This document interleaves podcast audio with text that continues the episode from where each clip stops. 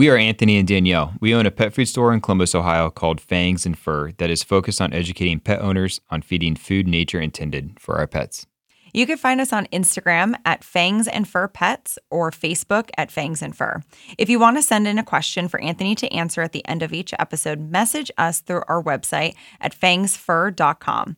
And if you like what you hear, please subscribe to our podcast, follow us on Instagram, Facebook, and leave a review. This is the Fangs and Fur Podcast. Have you ever had a conversation with your vet about vaccinating intelligently?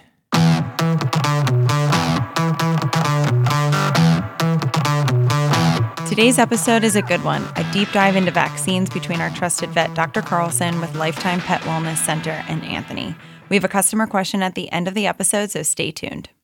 This is Dr. Jim Carlson. We look forward to seeing you at Lifetime Pet Wellness Center. We have a friendly professional team and offer conventional medicine, dentistry, and surgery, as well as integrative options such as acupuncture, chiropractics, nutritional medicine, Chinese herbal medicine, homeopathy, and more. We emphasize fresh foods because you wouldn't want to eat processed food every day, right? Visit us at lifetimepetwellness.com, Instagram, or Facebook, or give us a call at 614 888 2100. Welcome back, Dr. Carlson. Today we have with us, obviously from Dr from Lifetime Pet, Dr. Carlson here with us. Which, if you missed our uh, previous episode with Dr. Carlson, you can always go back and give that a listen. But if you have not given that a listen, real briefly, I'm just going to give you a quick, um, quick intro for for Dr. Carlson. So. He, uh, he received his doctorate in veteran, veterinary medicine from the Ohio State University in 1993. And you can correct me if I'm wrong on this, but uh, because of his uh, I would say, dissatisfaction with some of the results of some Western traditional medicines. He began exploring more integrative mm-hmm. and holistic approaches um, as far as healing and supporting the whole body. So, more or less, is is kind of the the origin story of, of Lifetime Pet. I would say that's accurate. That's pretty, yeah. Yep, yep. I mean, in a nutshell, right? So that brings us to today's topic of vaccines. It's kind of this is a tough subject. It's hard to know exactly where to start when we're talking about talking about vaccines.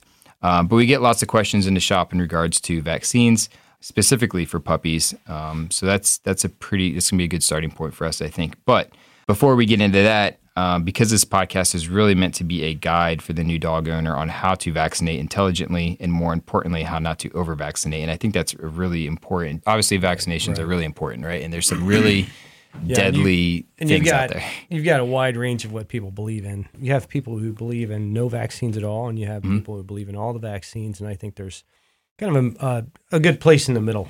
Right. Exactly. And that's where I think uh, that's where I think vaccinating intelligently kind of falls in. But before we do that, I do want to I kind of want to give a brief history on on canine vaccines here in the U, United States, um, and specifically on DOI. So you hear me, you will hear me say DOI a few times during this this interview, but um, what I'm referring to is duration of immunity. But I think it's a good. Um, I just want to give a brief history because I think it gives a good kind of background for what your stance is on on you know how you guys do your protocols and your vaccines at Lifetime Pet. So so yeah, I'm going to go back to the ni- 1970s. Um, so in the 1970s, all vaccines, with the exception of rabies, the rabies vaccines, were licensed by the United States um, Department of Agriculture, so USDA, based on challenge studies that were done um, a week to a few months out. So I, I think the important thing there is they were there was no long term testing done then, right? So it's just they had tested a week out to a few months out as far as the duration of immunity. So at this time, all vaccines read on their labels annual annual revaccination recommended, meaning that all vaccines had to be given on an annual basis. The problem was there was really no they didn't know how long these vaccines this this DOI was lasting, right? So was it a week? Was it a year? Was it ten years? Was it a lifetime? We just didn't know. So then, vax um, veterinarians back then were vaccinating annually, which is kind of interesting because I think about you know, like pediatric vaccines and my kids getting vaccinated and things like that. And I'm like, you know, they get it, they get their dose as a kids and then they're good for another 80 yeah. years. Yeah. yeah.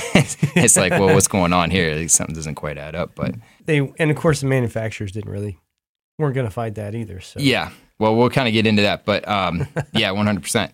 You know, in the 1970s, at the same time, there is a gentleman, a veterinarian immunologist named Dr. Ronald Schultz, and he's kind of like uh, he's kind of considered the godfather of, of canine immunology. His team uh, began questioning this vaccine guideline of, of, vaccinating every year, and they began researching the DOI of, of these vaccines. So his team started challenging dogs with the exposure to distemper, adenovirus, parvovirus, um, and they did this from anywhere from one, I think, it, yeah, one year um, after vaccination to 11 years after vaccination. And their results, no, this was a small amount of dogs, but their results were every single dog was still protected. So even from one year out to 11 years out, they're still protected from that one vaccine. So based on that study, at that time, his team had recommended doing a going from annual to the triannual uh, schedule. So skip ahead to 2003. The AHA finally decides to form a, a task team to investigate DOI for these vaccines, and they found that the core vaccines had a minimum duration of seven years. Interesting enough, they compromised and said, okay, we don't have to do these every year, but we'll do them every three years. Um, so it was really based on a, on a compromise. Yeah. And actually, one of the one of the members of that task force team, Dr. Richard Ford from the University of North Carolina State, um, he'd come out and actually said it's completely arbitrary. I will say there is no science behind a three year recommendation. He's saying this because their research and their investigation showed a minimum of, of the seven year protection. So to kind of wrap this history up, I try to get through that as quickly as possible. But uh, by 2006, Dr. Schultz and his team of, of, immunologists had completed studies and gathered data on well over a thousand dogs, which repeatedly showed that dogs were protected well over three years, and in most cases had lifetime immunity. I know that Dr. Schultz himself also he only vaccinates his dogs with the one shot of distemper, parvovirus, and adenovirus, and none thereafter, which I think is is interesting because that's not what most people do. You know. So, anyways, I hope that, that kind that of I was not aware of. Really? Yeah. That he did that he vaccinated his dogs once. Just, just one time. Yeah. yeah. Yeah. I don't know if he titers.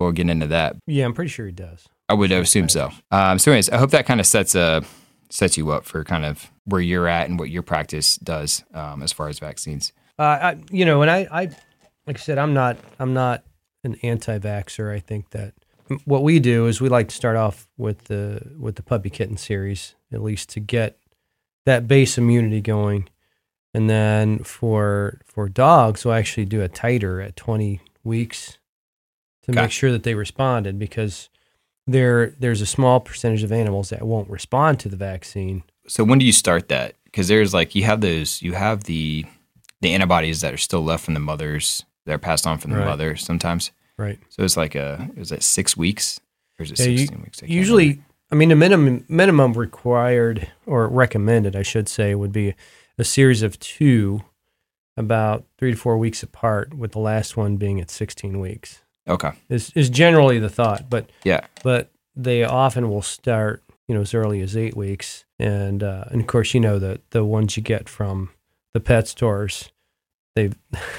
they've started at eight weeks and given them every week thereafter, you know, yeah. that sort of thing, which uh, which I think is a little crazy. Is there inundating their immune system at that point? Yeah, yeah, most likely. Yeah. Well, and I think a lot of them, the the ones that aren't managed well, have a higher exposure. The the, the pathogens, anyways, like parvo, and yeah, kennel cough, and those yep. things. But we like to do that, and uh, and then from thereafter, like to do titers. So there, you mentioned the core vaccines. Mm-hmm. So there are core vaccines and non-core vaccines. So the core vaccines for the dog are going to be the distemper, adenovirus slash hepatitis, yep. parvovirus, parainfluenza parainfluenza is kind of one in I don't know if I often considered a uh, you know one that's a core vaccine, but but yeah. it's in there, you know, and then rabies. Are these? Um, I guess what's the word I'm looking for? Monovalent or is like a combo typically? Usually, usually together. Usually, usually together. Usually combo. Okay. Vaccine. You can, you can get them. Some of them separated. Is there any benefit to that? There there can be like if we Yeah. so so if we do a titer for distemper, parvo, and hepatitis, Uh-huh. you can get the de- distemper by itself and the parvo by by itself. So Oh, I see. so say if you're you, you come out with a low titer, then For one of we're, those. we're gonna for one of those you could potentially Okay. titer vaccinate for just You could one. separate it out, so you're not. So honestly, we used to do that, but it's we had so much that just expired that now we we just booster. Since Yeah. we don't have we, we the other thing is we also limited our, our vaccine. We took the lepto out. We took the coronavirus out. We took Yeah. those. So it's so it's a much simpler vaccine. So we'll, we'll we just do the DAPP yeah. booster. know, Yeah. with our titers if, Okay. if it's low. Um, Oh, so they actually they included the lepto in that, or they did at one point. yeah, or you used, can? used to be like a seven way. Well, because the the adeno the A two, so the Yeah. DA two P uh huh. P, the A two is considered two things. Adenovirus two protects against an upper respiratory as well as hepatitis. But Well, I just know the lepto was it's kind of a big one yeah, for some people yeah, because it's got a lot. Of, I think it has the most side, uh, adverse side effects. I, I think it's better now because they they purified the vaccines better. But there's some Yeah. still issues with lepto. Sure, kind of depends on what your dog's doing, right? Their lifestyle and and Yeah. you know what's what's the risk of I guess contracting that. And and that's always a toughie because that's what we like to do is to look at the lifestyle, look at the look at the exposure, and try to minimize the vaccines. So because the and that's basically going to be the non-core vaccines. Right. It's like your Bordetella, your Lyme, your Lepto, your influenza. Do you want to real quickly talk about like those? Like, I think it should. I, sh- I think we should touch on it, kind of like the parvovirus and the adenovirus and the what's the one I'm missing? Uh, distemper. Right. Just like the the seriousness of those three. I think that's why you know they're the core vaccines. Yeah. Um, but most people don't know even what they are. Distemper is it can often be fatal. It causes uh, neurologic issues and immune issues. The um, adenovirus is mostly the the hepatitis, which causes uh, It's more of liver failure. Right. And then the parvovirus is the one, of course, wipes out the small intestine. Those are potentially fatal viruses. So Sure. Those, and, and then of course rabies is the other core, and that's can is considered uh if there's no vaccination on board or and no no treatment done is 100 percent fatal. And the parvo, prob- should probably write this parvovirus with the right situation can last. I I think it's up to two years out in the environment. The right conditions. So people come into the shop and they might have their dog out in the car or their puppy out in the car, and they're like, "Hey, do you think it's okay to bring my dog in the shop?" You know, they, he's not completely caught up with all his vaccines yet. Yeah. What's I don't know. What's your thought on that?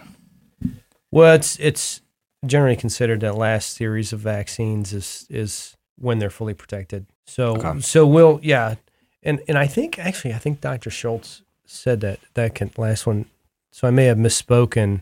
I think he said even 14 weeks for that last one, but just how I've been brought up, I've just always done it at 16 weeks. The Yeah. last one is 16, so that's what I'm comfortable with. So we'll we'll consider them up to date at that point, and then you they're they're protected against those viruses. But you know, a lot of puppy training classes will want them to start sooner than that. So I, I what I tell people as long as the puppy class, who's ever running a puppy class, requires the same amount of vaccines, and you're looking diligently for any kind of issues like the you know puppy starts spewing diarrhea, Yeah. you might want to get your puppy out of Yeah, the, yeah. out of Just the use, room, you use know. common sense. Yeah, Or, or yeah, but walks around the neighborhood. I mean, that can be dangerous potentially uh, because we talked about the, the parvovirus being out there for potentially Mhm. two years. So I guess you just got to weigh your risks because it's right. kind of also crucial, like socialization periods. You know, Socialization, for, during that time. So not just humans, but other dogs. You just got to be smart. what what made me think of the puppy when you're talking about puppy classes, I'm thinking of the um, like Bordetella is one that a lot of boarding facilities and mm-hmm. places are requiring. It's and one of and the least. influenza. Yeah, but the Bordetella one is like one of the least, from from my understanding, it's one of the least effective vaccines. Essentially, you're essentially you're you're vaccinated for the common cold, right, for the dog. Yeah, I'm, I, I think I think there is some. It's not 100% vaccine. No vaccine's 100%. So that that's kind of a a, a toughie because uh, fatality from Bordetella is pretty is not real common. Right. And usually it's much older pets or Yeah. or, or immunocompromised pets or They get pneumonia or that, but something it's- from it. But it's more of a it's more of an inconvenience and hassle for Yeah. the client to have to deal with it. well, the reason why I even Uh, yeah and, and the pet's miserable. You know, Sure. Yeah. Yeah. We get a lot of um, pet parents that come in saying that their dog had, like this year, I don't know if you saw this, we- there's, there's a big uh, kennel cough like outbreak. At least in my eyes, it was because everyone came in and was saying that, like, hey, my dog's got kennel cough. He's in the car or whatever. But it's interesting because almost all of them are vaccinated for kennel cough. From what I understand, it's kind of like a combination of, of like bacteria and viruses together. Just like it's hard to, it's Mhm. hard to really create a vaccine for something that's so, Right. has so many Yeah. various parts to it. Yep. Yeah. Yeah, Bordetella bronchiseptica and, and Yeah. other viruses with it. We do require, well, in our boarding side of it, we do require that and require influenza, Mhm. which I don't like, but Yeah. we have to, you know, when influenza, the first influenza came out. Don't even ask me the numbers. So don't know HN, you know H three and, and eight Sure. or whatever. Yeah, yeah. I I can't keep those straight, Mhm. but because there's two of them now. But uh, when the first one came out, everybody was starting to require them, and we never required it because it never hit our area, Okay. in in at least in major numbers. And then Right. they did they did studies in greyhounds down in Florida at the greyhound tracks Yeah. and found a huge number of them uh, were positive, had positive antibodies toward the virus, so they had been exposed, but With none of them no had symptoms. very really. very few of them had symptoms. Yeah. So my point was, okay, well, why do we even vaccinate for this? Right. So I never required it, and then the second one hit, and that one started wiping out kennels, and animals were dying from it. You know, they they had a high number of fatalities.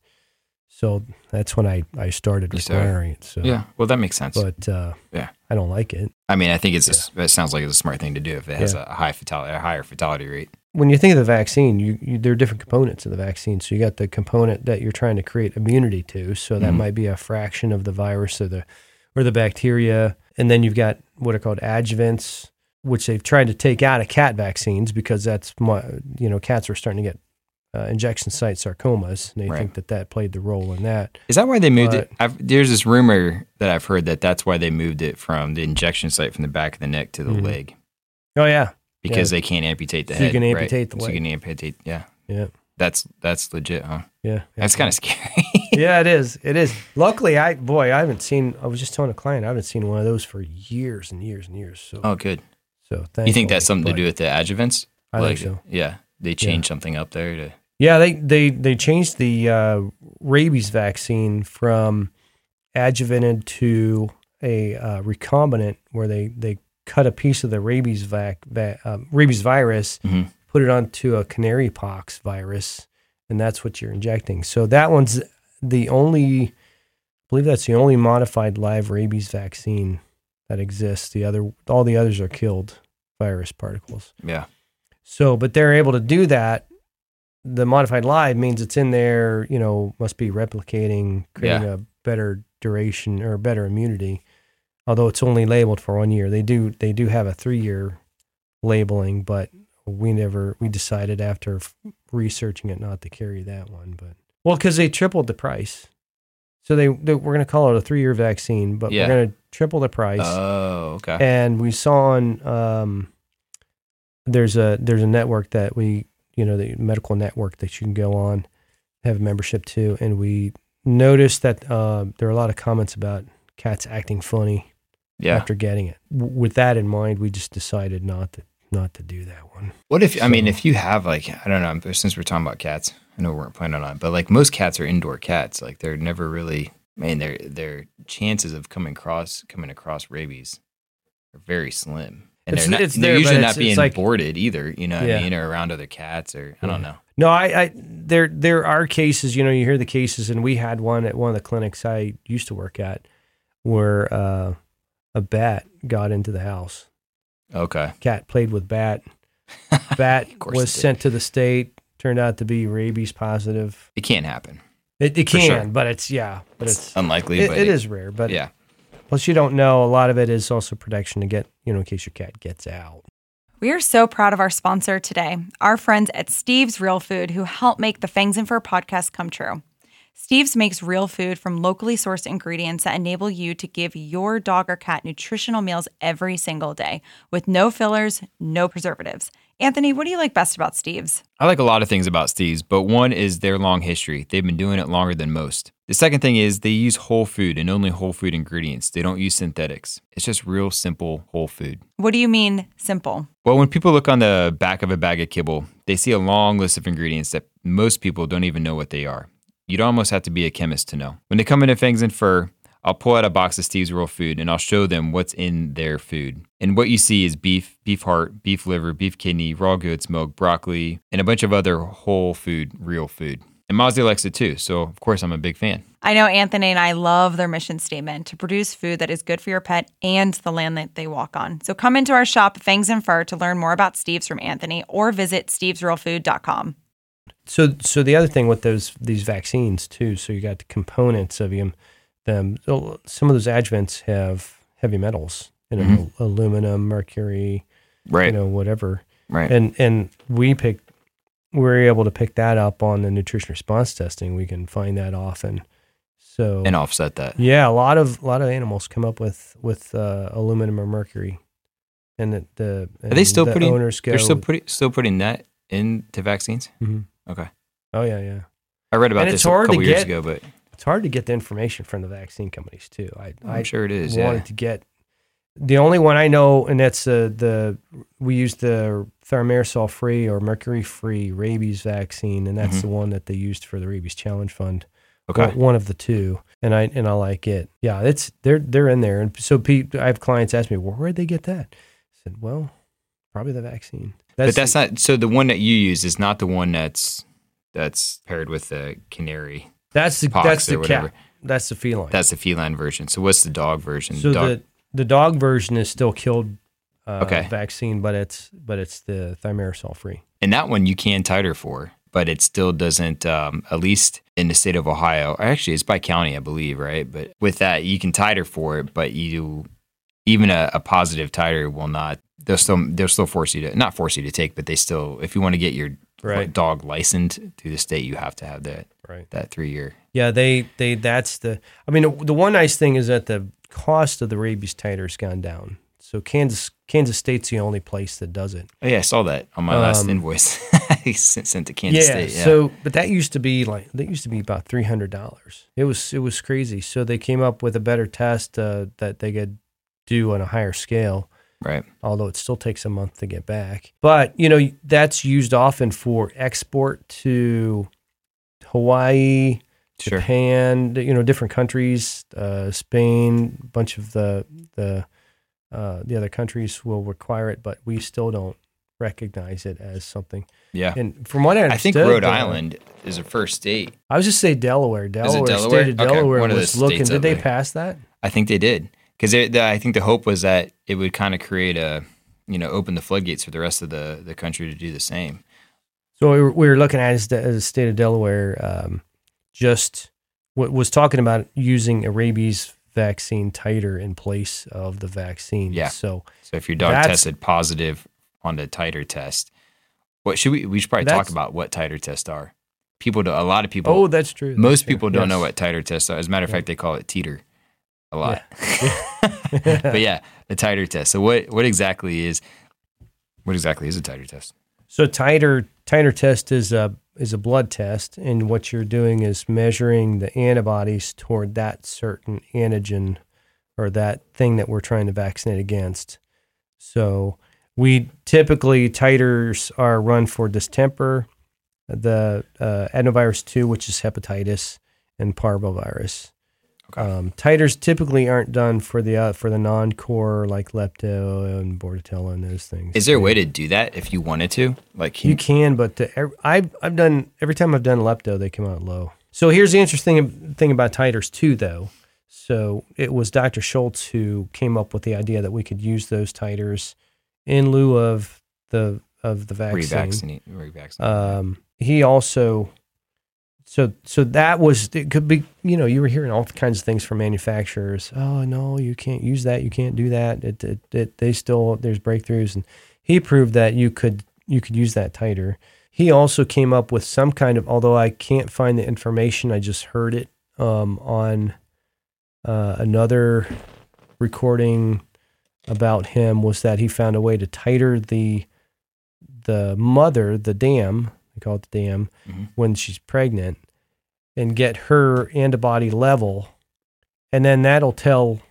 He was able to come up with some kind of formula as to when to start doing the boosters on the puppies once they're oh, born. interesting. I I, I Yeah. don't know how to how to do that or, or where to find that or Right. but this this man is kind of a vaccine genius. Yeah, and actually, the, I was going to say, you know, once they came out with that study, we used to do and originally where we were doing titers, we were doing it every single year. So now what we do is we do a titer. Oh no, The- you guys are doing titers every year, Yeah, we were. like during the annual vaccines, or Yeah, they. Time, This was this was years ago yeah, before the this new the new protocols came out, and I said, But well, still, I guess my point is that most I don't think most people are doing that. I mean, for most dog owners now, that's a brand new concept. yeah, You know what I mean? No, I, I I got the idea from uh, my buddy Bob Gaston down in Cincinnati because he he tuned me into that. So now we do if you were technic if the if the dog was technically due for a three year vaccine, Mhm. if we do a titer, we count the titer as three years now. So we've been able to we've decided to space those out and just count them like Oh, the same length instead of doing them every year. Does it matter where they test on that titer scale? From I- what I understand from what Dr. Schultz was saying, that any kind of response is a response. Right. Some places, like uh, uh, we do an in house, which is just a color gradient. If you send it out to Michigan State, you'll get a number, say 1 to 215 or something like that. And they arbitrarily will set a number as to, okay, anything above 1 to 16 or 1 to 32 or Okay. whatever is protective. But yeah. from what I understand from what Dr. Schultz was saying, that any value you get back means that you have immunity there. You have Right. what are called memory cells sitting there ready to this. respond. I've heard this. Even if they don't test positively, they still could have it where they B cells Right. that remember Yep. how to create these antibodies. Yeah. I mean, I don't know if you So that- trust that, but I'm just saying that's a possibility. Yeah, and that's that's the one. So titers, if you have a positive number, Mhm. you've got protection. If you have a negative number, that's where you just kind of have to draw the line, and that's Yeah. where we say, okay, that's when we rebooster. But there could be memory cells sitting there in the body that just aren't producing antibodies. So if if say say to parvovirus, all of a Mhm. sudden you, you have a negative titer to parvovirus and your pet goes out and gets exposed, Mhm. virus enters the body. All of a sudden, those memory cells turn on, and blam, you've got all these antibodies being produced to fight off the infection. Right. So that's so it's still it's not 100, percent but there's no way. The only way to truly prove it is if you have a negative titer. The only real way to prove if you then need the vaccine is to do a challenge test where you would challenge them, then see if the titer comes back. But that's impractical. So So are titers? Are you? Is it a? Is it a challenge? Like, are you exposing the blood to the actual virus, or is it more of a like testing antibodies?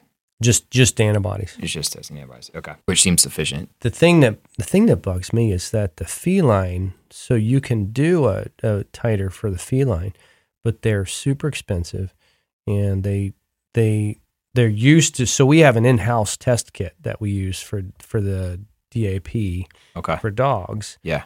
But the feline went off for some reason went off the market and that was a nice way of testing it um, Yeah. you know less expensive um, So do you- because you i mean you, you'll pay over over 80 bucks for Sure. for one one of the antigens just one Right. antigen and that's frustrating for cats because i'd love to have an option for cats Yeah, especially just being like at their size. You know, it's kind of decrease that toxic load a little bit. Why do you think that? Why do you think they took that off? So you can't if, if you wanted to titer your cat right now, just there's no way of doing it, or it's just really expensive. you you can do it but it's just really expensive It's really expensive. So with Dr. Schultz's research, I think he had so he did let's see, distemper, parvovirus, and adenovirus all had seven years DOI from the challenge. So exposing dogs to the disease, they were still protected after seven years. The serology, am I saying that right? Mhm. Serology, so testing antibodies. Distemper was 15 years. Parvovirus was seven. Adenovirus was nine and then canine rabies was seven. Interesting enough, canine rabies was only three years with the challenge, though, but seven years through the antibody test. Yeah, they had the that was interesting too because I thought that test you're talking about the rabies challenge fund test that went on and I thought it I thought it literally went on longer than what it did until I researched it and but they did they did show well they had two they had two vaccines. One of the vaccines went off the market in the middle of the study for some reason. Okay. Either either a you know uh, you got companies buying each other out and stuff.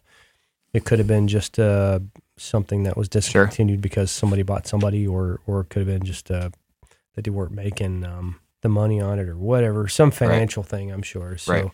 but they showed they showed so that first va- vaccine, that one, they it didn't it didn't the the trial didn't run right.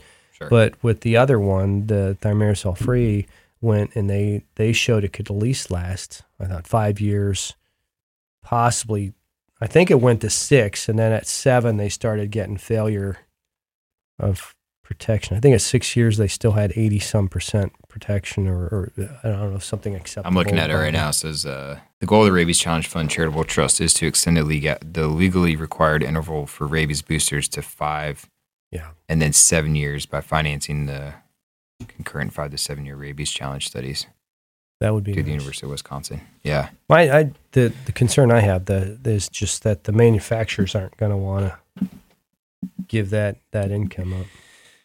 Well, that's yeah. I mean, well, you know, I think it's funny in this article I was reading. They're talking about the sponsors of the AHA. You know, Merck, Pfizer, um, Boehringer. you know, it's like, well, wait a second. There's a little conflict of interest there. You know, Yeah, there's a financial reason to to not want to extend the. I mean, even if you looked at like, why weren't they doing testing in the beginning? You know, when they're back in the day, when in the 70s, when they're doing these annual vaccinations, like, why wouldn't they test longer than a few months?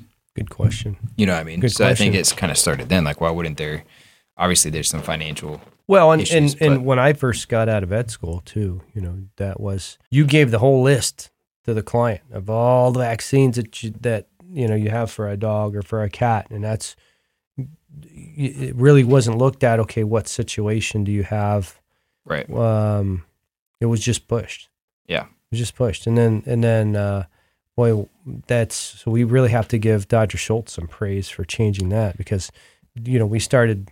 I mean, I I think one of the big reasons, the two big reasons why it really changed was, and it had to because you started seeing a lot of autoimmune disease in dogs, and you started seeing the, the injection site sarcomas of cats. I still think that you're very, very different than most. It, according to this article I was reading, it says 60% of vets are still, 60% of vets today still vaccinate more often than the AHA guidelines. So they're still vaccinated more than three times, or more th- vaccinating more than uh, every three years.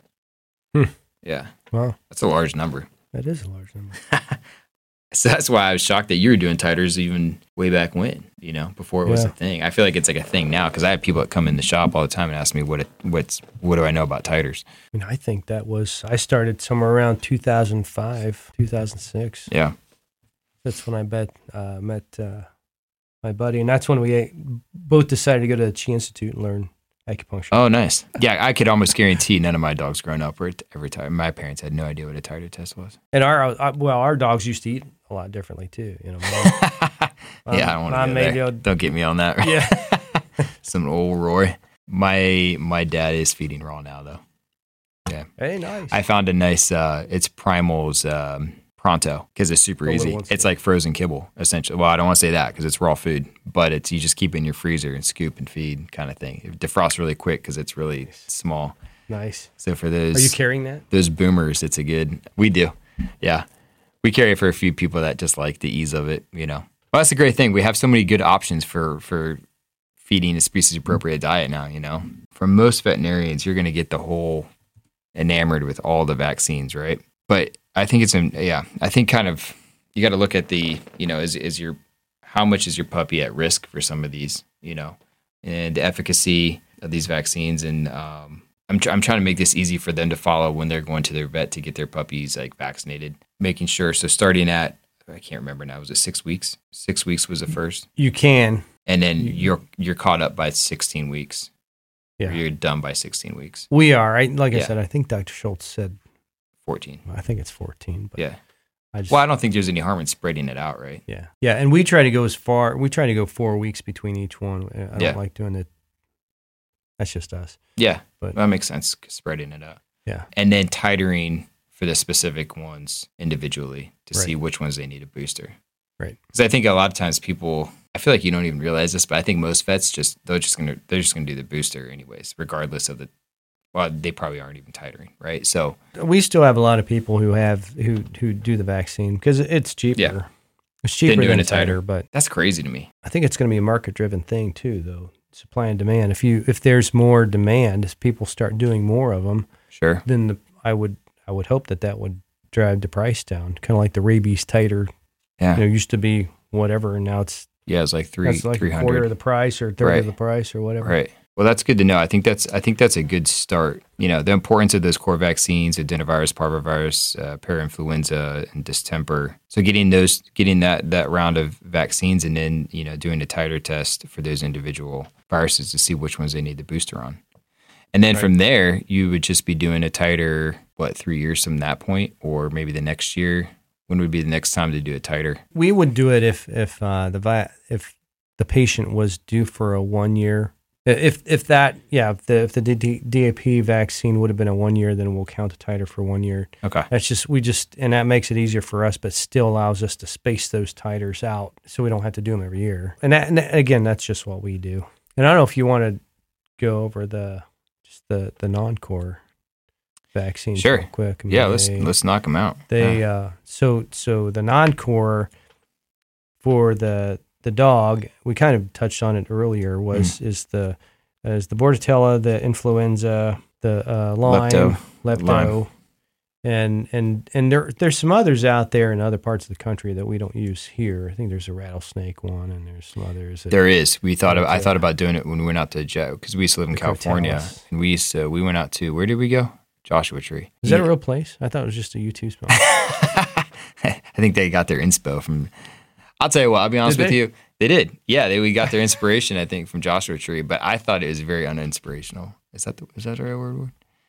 I don't know. it's too bad But I mean, if you go to Yellowstone, if you go to Yellowstone, you go to you know Teton National Park, you go to these national parks. Like, wow, these, this is incredible. And then you go to Joshua Tree, and it just looks like mounds of clay. I'm gonna really piss some people off saying that, but it just wasn't mine. Now we got a really good Airbnb there. Um, that was really cool, and but this is why we. I think. Oh, we did the horseback. Um, and the lady was talking about how they only have like a certain set. Maybe these weren't even vaccines. They only had a certain number of some you could have like anti-venom anti venom. Yeah. And they only had a certain amount, but it was, you know, within, it was too far away. By the time you could get it, your dog there, most likely they'd be dead. That's not, Yeah. that's not good It's a tough environment for dogs out there. Hmm. Because I think it happens a lot too. That and mountain lions, another problem. We don't have to worry about that here. I don't think. I don't think there's rattlesnakes here. Maybe. Squirrel. Yeah. Well, I know the Lyme, I, Mozzie's never been vaccinated for Lyme disease. He's had lots of ticks. But I've also read that uh, it's a, a large amount, and don't quote me on this, but I want to say like over 90% of dogs that had Lyme disease didn't show any symptoms. most vets will test for it. It's in the heartworm test Yeah. now. Okay. Um, Oh, so I guess he has been tested for it. but but even if there's even if there's uh, no symptoms, Yeah. the there there supposedly is data that shows that they have a higher risk of getting kidney failure down the road, according to what what uh, they told me at IDEXX. I also have heard from people we'll we'll do it if there's a real high tick exposure. yeah. Um, but I've also heard from other people that they're they're not convinced that it works because there's so many strains Oh, okay. of I the didn't know which I didn't know either. Yeah. So I know it's a serious problem. I know it's a serious problem with humans when Yeah. humans get it. Yeah. Um, and it's a hard diagnosis, I believe, Yeah. as far as knowing. I we have a couple friends that have had it or have it, just didn't know for a long time, but it felt crummy, you know, for years. there's there's uh, a, a vet that I, I I know some people may know his name Marty Goldstein, and I went out to his practice. You know when he was out in New York, and I saw more positive Lyme test results than I had ever seen in my life. In New York, Like yeah, like stacks. of- it's like upstate the- New York. He he's like 20 minutes from Lyme, Connecticut. I thought he said Okay, he's right on the border, over on the border. so a highly and- forested area ish. Um, I I think it's got a lot of natural area. Yeah, yeah. Yeah, but they said that they don't recommend the Lyme. Oh, He- he- really? at least at that time, Yeah. there that's been a while. I mean, Right. it's been well, when was that? Ten years ago. I went. Mhm. They, they he's the one who told me that that they don't recommend the vaccine because there's so many strains. I I I don't know. Do you guys give it often or just No. kind of no? No, not very often. Yeah, all. it doesn't sound like it. And the, and the other thing is to so you got the so all these all these non core got to be based on their their your exposure. Right. And are you going to be able to pick up you know be able to determine every minute of your pet's life Yeah. and and their exposure? Yeah. No. So at some point you're kind of it's a judgment call. Yeah. I will say that Mozzie's had lots of ticks in his day, and I don't think he's been tested for. Apparently, he's been tested for Lyme disease, and I don't think he's had any issues with it. But I, you know, I think it's also being a. I'm also very cautious about if you know, I we moved back here, for example. I remember we took the dogs to uh, Glacier Ridge Park, which was just littered with ticks, by the way. Um, and um, yeah, gosh, we were pulling ticks off him for a while. But I think yeah, it takes like what if you can find it within if you can get them out within 48 to say it takes about what 48 to 72 hours. I think is your time frame before they can transmit disease. Right. So I think you know just got to pet your dog a lot. Make sure no ticks on them. You know. Well, the Lyme the Lyme tick is pretty small. Yeah. I mean, as an adult, it's maybe like three millimeters. Uh huh. And it's, it's pretty tiny. Yeah. But when they start feeding, Yeah. hopefully you can find them within that. Yeah. Hopefully. it's just it's a small window, but you know, yeah, ticks are Um, na- ticks are nasty. They're no joke. So that's Lyme's. That's the Lyme's vaccine, and then lepto. Lepto you get from mostly so waterways, lepto, right? yeah, lepto comes from urine. It's Okay. shed in the urine of infected animals, and there there are about nine different strains that affect small animal. Okay. Uh, at least last time I checked. Yeah. It might be bigger now. Yeah. But the the vaccine only protects against four Okay. of those, and and there's supposedly n- not much cross protection to the other five. Okay. Um, so so there's some issues with the vaccine, but I, I and depending on to, who you talk to, you know, there's there's that phase of natural immunity Right. when a disease comes on, that it's over time the organisms that it's so so your your pets, dogs or cats or humans or whatever it's trying to infect, they're going to start mounting resistance to it. The disease is going to naturally taper away. So you, you have these people argue about, okay, is this the disappearance or the lower numbers of, of lepto or some of the others because of the vaccine, or is it, bit- Is it that natural, natural- just Yeah. progression and and, Yeah. and disappearance? I don't know. Right. But Well, I think um, this kind of speaks to our point too of of vaccinating intelligently, right? And doing Yeah. your doing titer tests, and then yeah, it might be a little bit more money, but at least you're not inundating your your dog's system. You're not over vaccinating them, so you, you're still keeping their you know you they still have a healthy immune system, so that they're able to fight off you know these other things. You know, what I mean, which I think is something I do. I mean, you know, I focus on our dog's guts a lot. You know, uh, making sure you know as you know eighty percent of their immune system's in the gut, so I'm making sure it's strong and healthy and oh, that's a good point. it's That's a preventative. good point. it's a preventative. So- you know. but so back to lepto. So it's um, it's carried by many different animals, uh, rodents, especially Okay. um, rodents, but the other wild dogs. You know, we have a lot of fox and coyote and, and things around here, and then you've got others that are carried by um, some of the other the the deer and, and things like that. So And what what happens if so they the- get infected? some of them will attack the the kidneys Okay. and go into they'll go into kidney, Kidney failure, or some of them will attack the liver and you'll go into liver failure. Okay. So so it is fatal. I mean, it can be fatal if if they get it. But there is a possibility too of them naturally combating it. Some people say, well, it's it's got to be because of the vaccines. I I, Yeah. don't, I can't say Right. whether there's not, but Right. all I know is if if if I have an owner who's got the exposure, lots of the exposure, they're going to be out in the wilderness a lot, Yeah. around the you know ponds and and and or there's a lot of rodents around. Then Something then I'll say, okay, let's let's definitely think about it. Yeah. That that's the one. That's the lepto was the hardest decision for me. Well, I think Because- we were talking. I can't. I can't remember if we were talking about this before after before we started recording or not. But I think that's that's the one, and you can tell me if I'm wrong. But I think that's the one with the most adverse side effects registered is the lepto vaccine. Yeah.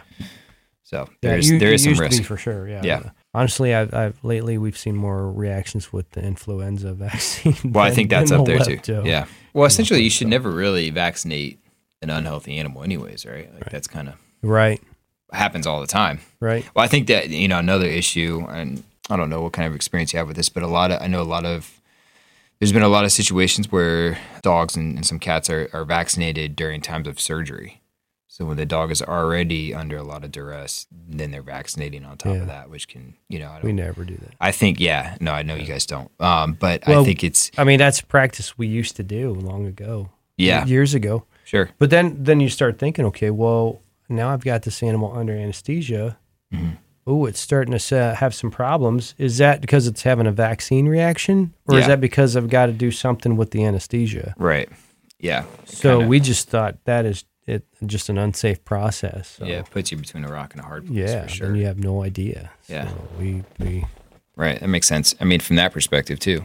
Yeah, I, I so so kind of to summarize, I, I love the idea of your uh, focusing on the good diet, healthy gut, and uh, you know limiting the vaccines, doing titers whenever possible, and and we'll also we we separate the vaccines now, so we don't do more than two injectables at one time. So we'll we'll set up a, if there's more than one due for that pet, we'll do we'll we'll have them come back at a different date for a technician appointment.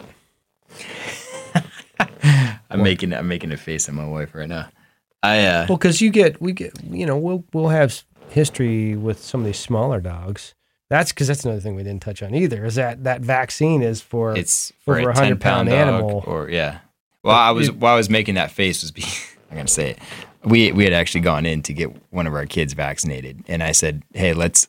She wanted to do I think a combo on top of a monovalent one, and I was like, "Hey, let's do the combo, and I'll come back in a couple weeks." And she rolled her eyes at me, and then I have a veterinarian that's like, "No, I think spacing it out's a good idea."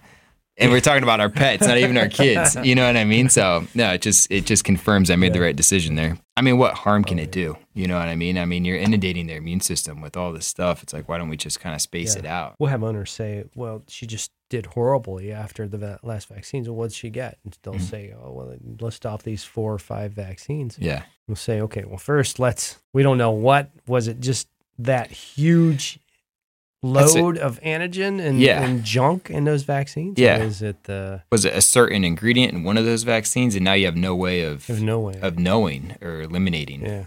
yeah, so that's another good reason to kind of space them out. absolutely, Yeah, absolutely. Yeah. yeah. And pat myself on the back. Good job, man. Yeah. Good job. I knew something wasn't right. Trust your gut. That's the point of the story. okay, so good diet, healthy gut, uh, limiting vaccines and, and doing titers, spacing out vaccines as well. That's a good. That's a good start. Feed your pet food made from the freshest and healthiest ingredients found in Steve's Real Food. Every Steve's formula is pH balanced and uses only 100% natural, high quality USDA inspected free range meats and unprocessed whole and functional foods. Plus, it's loaded with beneficial bacteria from goat milk. See how much better your pet will feel after just a few weeks on Steve's Real Food. Find out more in the podcast show notes.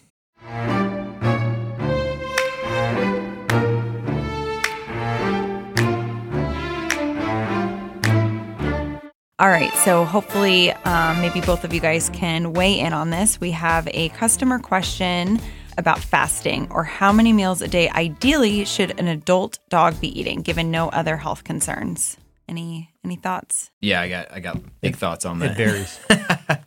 I'd say it varies. But It varies. Go ahead. Yeah, I think for your your uh, otherwise healthy dog, adult dog, um, never fast puppies. Puppies should be eating you know three times, maybe more a day, simply because they can't get their the amount of calories they need in one day. They can't get from one meal. They're not going to be able to digest that one meal. So you want to spread it out. But for uh, an adult dog, I mean, I've seen. I, th- I think it goes back to their physiology. The way I mean, you know, our dogs are you know Canis Canis Canis lupus familiaris, which you know the gray wolf is the Canis lupus, so they're a subspecies of them. And I'm not saying our dogs are wolves, but um, a lot of their physiology is, is identical. So, and if you look at how wolves eat, they gorge, you know, and then they fast for days, depending on when their next meal is going to be or when they're going to be able to get their next meal. So, from an evolutionary standpoint, I think fasting is really beneficial. It allows them, it, it gives their bodies a break from digesting food all day. So, it allows them to you know, do things like fight off pathogens, cellular repair, um, resisting oxidative stress. It allows the gut to rest and recover. And pancreas, Pancreas, Pancreas, yep, yeah. producing And liver. enzymes. Uh huh. liver. Helps boost the, the immune system, um, promotes a healthy metabolism. I think really it, it's an easy way to maintain their weight when they're on um, when they're fasting or eating once a day. Yeah, those are great points. I, I, you know, the the other thing to think is that uh, the liver, one of the livers, the liver does so many things in the body, but one of the things it does is filters everything from the GI tract.